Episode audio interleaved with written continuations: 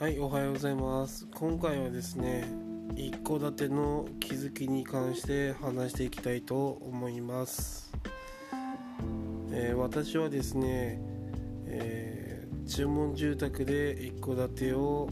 建築しました。注文住宅というのは、まあ、自分たちが思うように家を建てられる住宅のことを言います。まあなぜ注文住宅が良かったかの良かったかというとやはりですね結構私がですねこだわりが強くてですね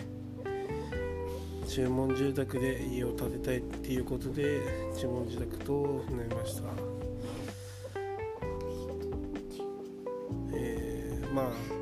最初から建っている家も最初は悩んだんですがそれだとですねつまんないなと思ってやはり注文住宅がいいと思って家を建てました。まああとまあ子供がもうできたら家じゃ一戸建てじゃなきゃダメだろうっていうことで一戸建てにしました。でやはりですね子育てしてて思うのは一戸建ては最高だということです。これがマンションだったらですね子供たちに静かにして静かにしてって言ってたと思います。まあよく賃貸の方がいいでしょっていう人いるんですけどそれは家族がいない人子供がいない人限定だと思います。まあ今のマンションがすごく防音整ってるのではあればいいんですがそんなに整ってるマンションってあるんでしょうか？私はないと思います。で子育てする方は私は一戸建てをおすすめします。今はですね窓とかがですねあの遮音に優れていてですね音がこうまあ聞こえないんですね。でお隣さんからもお宅は音が聞こえないわねって言われます。で子供が泣いてる声も聞こえないと言われます、まあ、それだけ今の窓って発達してるんですよね。でもこれがですね縦売りだとしょぼい窓使ってたりするんですよね。安い窓。まあでも注文住宅となるとそのやっぱりグレードとか上げることができるのでやっぱ優れた住宅が作ることができます。まあ、独身の方はですね、まあ、やはり賃貸でもまあ問題ないかと思います。自分一人で住むので、まあ、自分で一人で住むのであればやっぱ賃貸でいいんじゃないかなと思います。ただですね、まあ、将来のことを考えるとですね、まあ、よほど金持ちではない限りはまあ、賃貸でいるのはまあ問題ないと思うんですがずっと賃貸できますかね貯金するのもまあお金持っている人じゃないとなかなかねできないし家をこう買うのも大変だしだからや、まあ、日本の場合だとですね、まあ、あらかじめまあこう年功序列で働いているような、まあ、会社に勤めているような人であればまあ一戸建てっていう手も一つありますよね。あのまあ断診っていう保険もありますからね。死んだらはあのチャラになるみたいな半分とか、え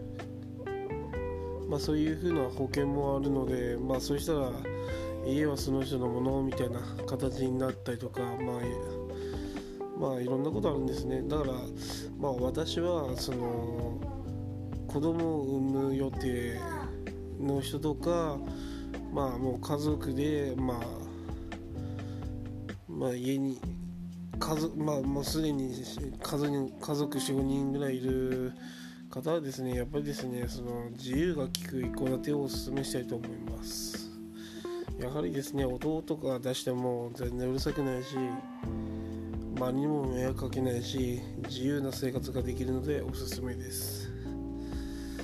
でただですねまあ問題となるのがですね一戸建てが負債になったら終わりなんですね。で一戸建てが負債にならないようにするための方法というのはやはりですねみんなが欲しい場所の土地を買うっていうことですね。みんなが欲しい土地っていうのはなかなか手に入りません。私たちもですねなかなか2年3年ぐらい頑張って探したんですけどあの本当出た瞬間に買ったって感じですね土地は。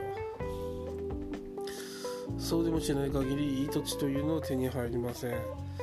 でそこら辺の不動産でもですね本当にお金持ってる人にしかいい情報は流さないんですよね。だからそのお金持ってるかわからない買うか買わないかわからない人には情報は与えないんですよね。だからそのチラシとかに載っているようなあの土地というのはまあ比較的あんまりいい土地ではないのでだから情報が載る前に自分たちで見つけて電話するっていうのが一番いい手だと思います。だから駅が近くてえー、まあいろんなお店があるようなところに行くとまあお店があるような土地だとまあいいかもしれません。あの駅が近くて人口が密集している土地は、えー、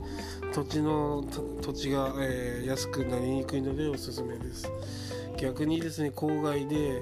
えー、駅からも遠くあのお店も少ないようなところだとただの負債だけになります。あの家を建てた瞬間に負債になり負債になります。それはなぜかっていうと、えー、全て土地の価格になるんですよね。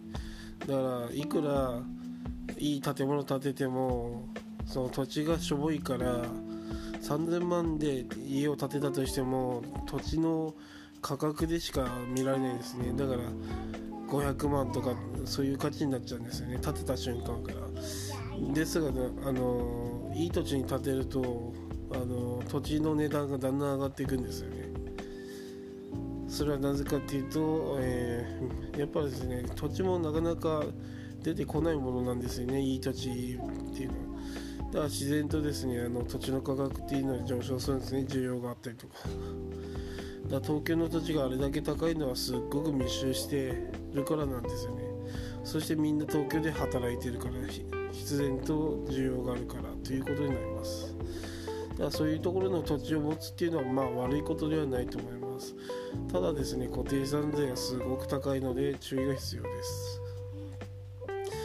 やはりですね皆さんみんな自分みんなが住みたいような土地に住むとまあ、それだけ恩恵もあるし、まあ、税金もいっぱい払わなきゃいけないけど、まあ、資産になるっていうことがあるので、まあ、そういう土地に、えー、家を買うのをお勧めしたいと思います。あの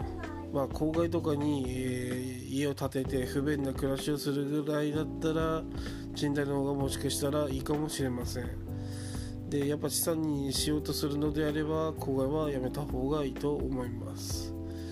もうですねもう売る気がないというのであれば郊外でも何でもいいと思います。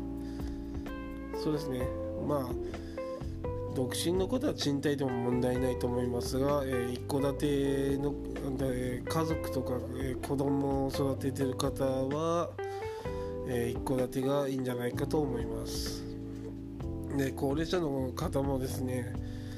あの賃貸がいいとかよく言う話を聞くんですけどやはりですねマンションとかって音漏れがすると思うんですよね。そうなるとストレス溜まってあの余生楽しめ楽しめないと思いますので一戸建てを私はお勧めしたいと思います。私たちもですね最初マンションを買おうかなと思ったんですけどいやそれはやめようって言ったんですね。妥協するんだと。まあいくら高いマンションでもですねやはり音漏れってすると思うんですよね。それも密接してるから